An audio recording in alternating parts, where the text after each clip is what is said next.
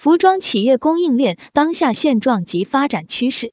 庄主 Boya 品牌供应链构成模式及分布区域。一、供应链定义。我所理解的广义上的供应链，是指从研发到生产，包含物流。但云友们给了我更为细致的理解和补充。云友温温，面辅料的采购、设计、加工制、成衣、销售网络、消费者手中的整体链网。云友 Vincent， 从原材料一直到产品到消费者手上，之后可能还会涉及产品每包装回收、租赁等。二、供应链模式。理解了定义，我们来看供应链的不同模式。云友 Eleven 先给我们提供了一个现实案例，我们公司是主要采现货为主。供应链中心分了三块，企划主做开发设计款的，运营组做采购跟单和备货的，买手组负责产品开发选款。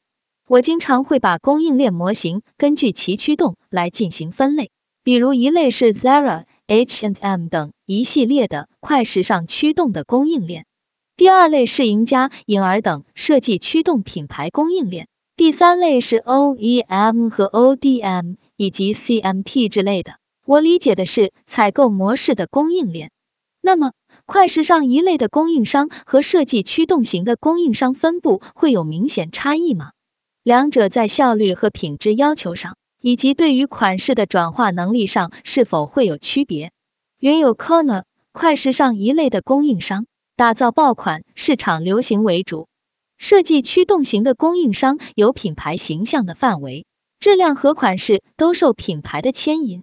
云友黄先知，快时尚要紧跟市场趋势，货品生命周期短，节奏比较快。设计主导的品牌有自己稳定风格，节奏没那么快。我和以上两位云友看法相似，快时尚一类的供应商选择上注重资源整合能力和供应商的反应速度。设计驱动品牌供应链主要依靠品牌端的面料研发、版型、款式设计、工艺技术等能力水平主导，对品质打磨相对重视，前置时间比较久。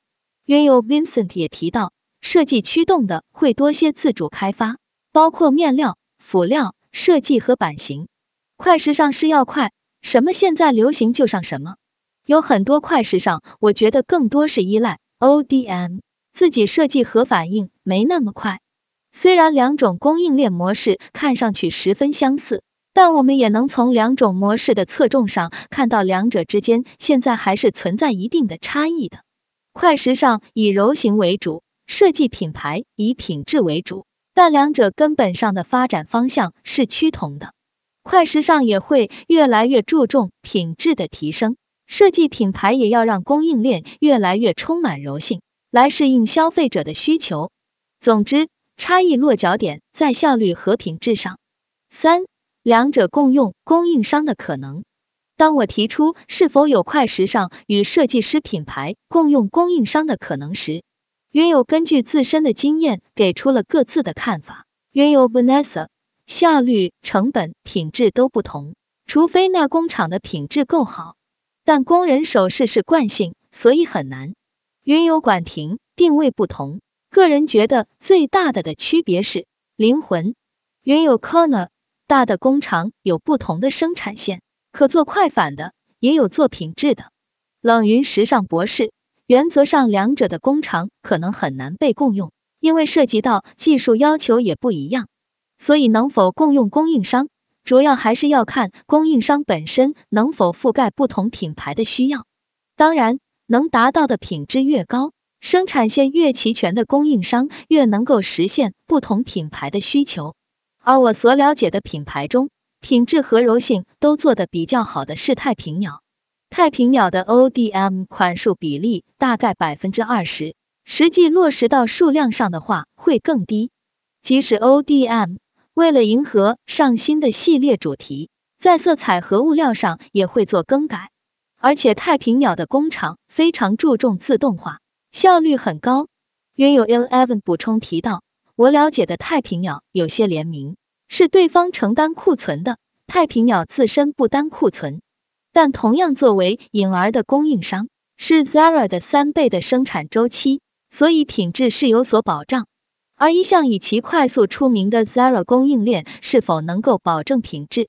原有管婷表示，我朋友公司是 Zara 针织核心供应商，占 Zara 全球针织非常高的占比。负责人表示，品质非常难以达到很好，因为给予的时间实在太有限。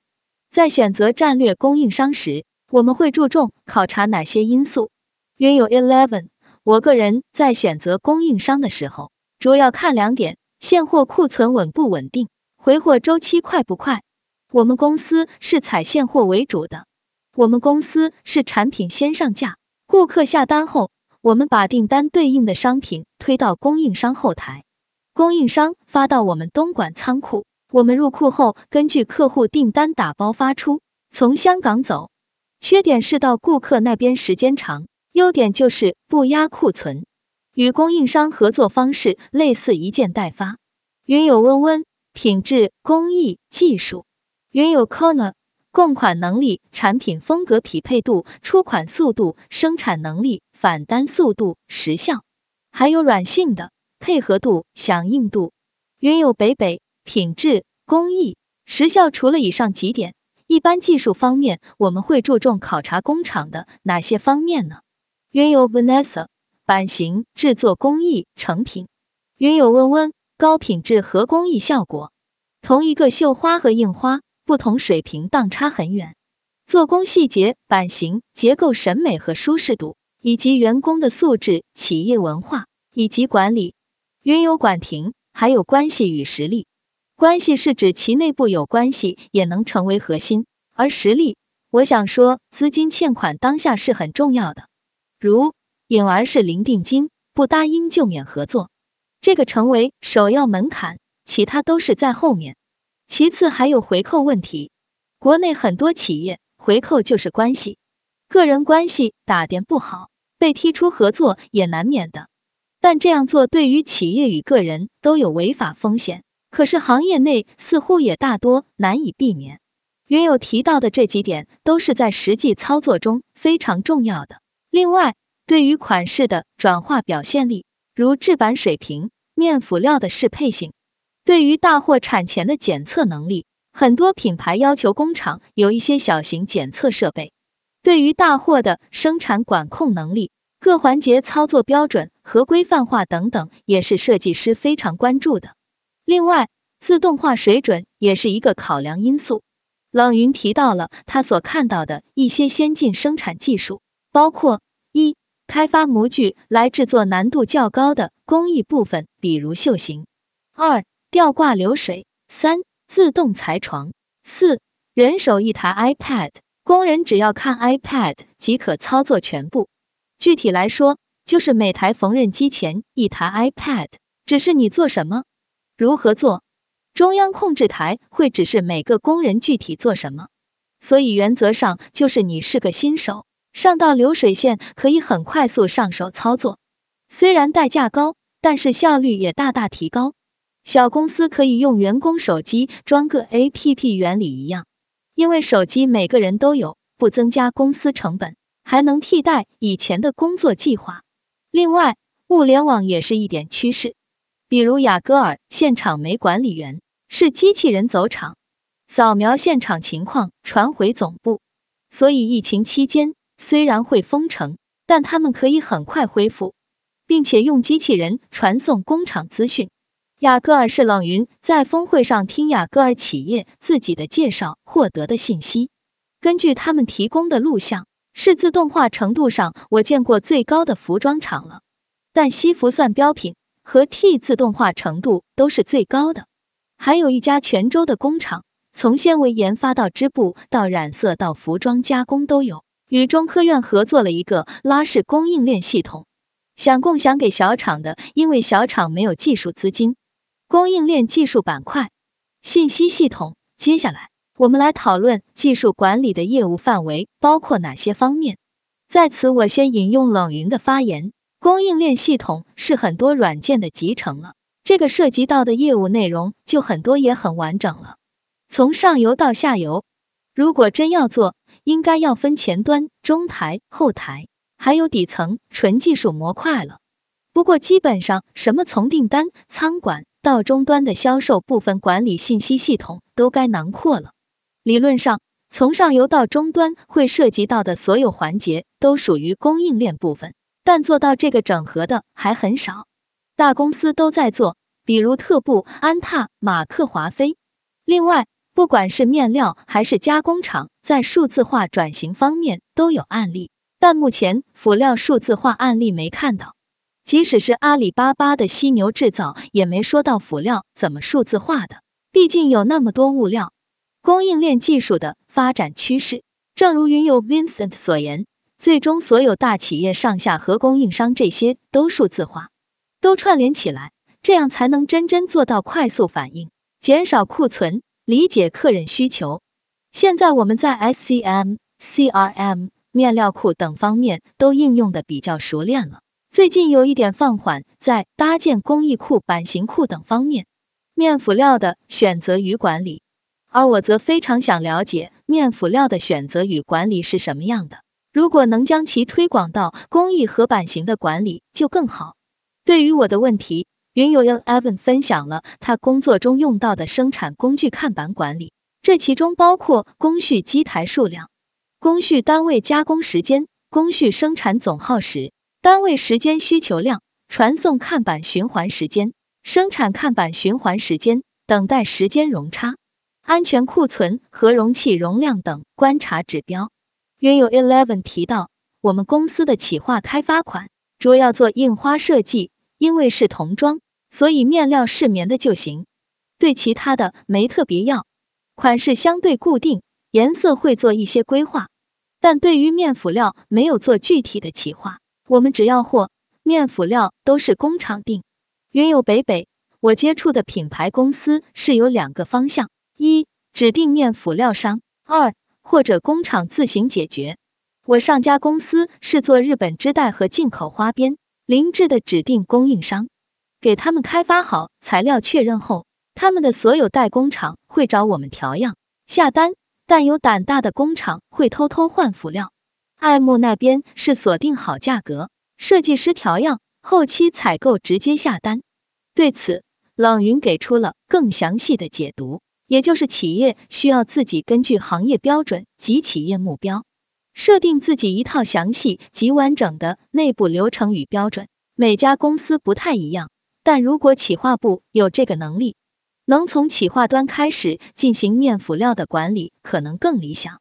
但有的公司会让供应链部门自己计划的，优衣库的 S P A 模式应该会涉及到这些。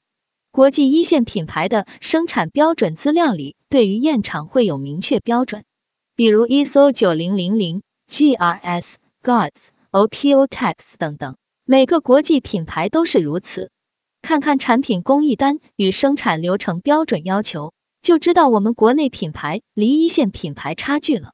我在国内外企业都待过，其实两者差距真的还很大，在流程管控、细节管理差距太大了。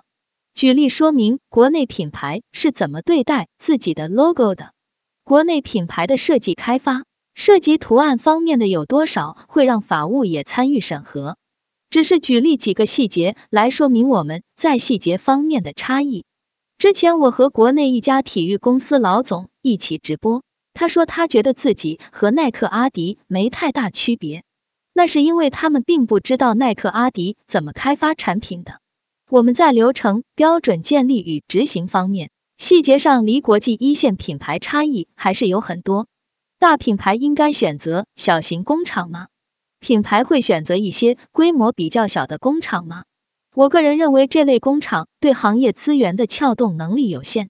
但是长三角的一些品牌选择工厂的规模比较小，也就是选择少量精品的工厂。大家对这一类的工厂怎么看待？原有 Vincent 认为这种选择在行业经常发生，所以有些供应商比人家的价格便宜就是这样。冷云则认为大小不重要，重要的还是管理与数字化能力以及品控效率。原有管婷说，现在的单款量相对减少很多，规模小，对单量要求可以降低。原有北北则认为要看工厂的管理和品效。以前做品牌男装的时候，合作过大的工厂也合作过小的工厂，小的工厂会更灵活，有的会配合度更高。对此，我个人的看法也许过于保守。说实话，我不太认同这样的选择，因为从长远角度来看，选择小型供应商与品牌公司进行的价值输出会比较少，主要也是因为对行业优质上游资源撬动有限。比如一家规模比较小的成衣厂，它往往也拿不到质优价廉的原料，拿不到趋势物料，也拿不到印绣花工厂的快速配合。我认为小的工厂可能更适合做辅助类型的。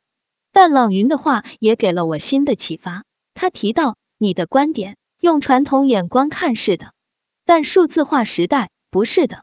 你说的资源优势可以通过数字化与未来的物联网解决。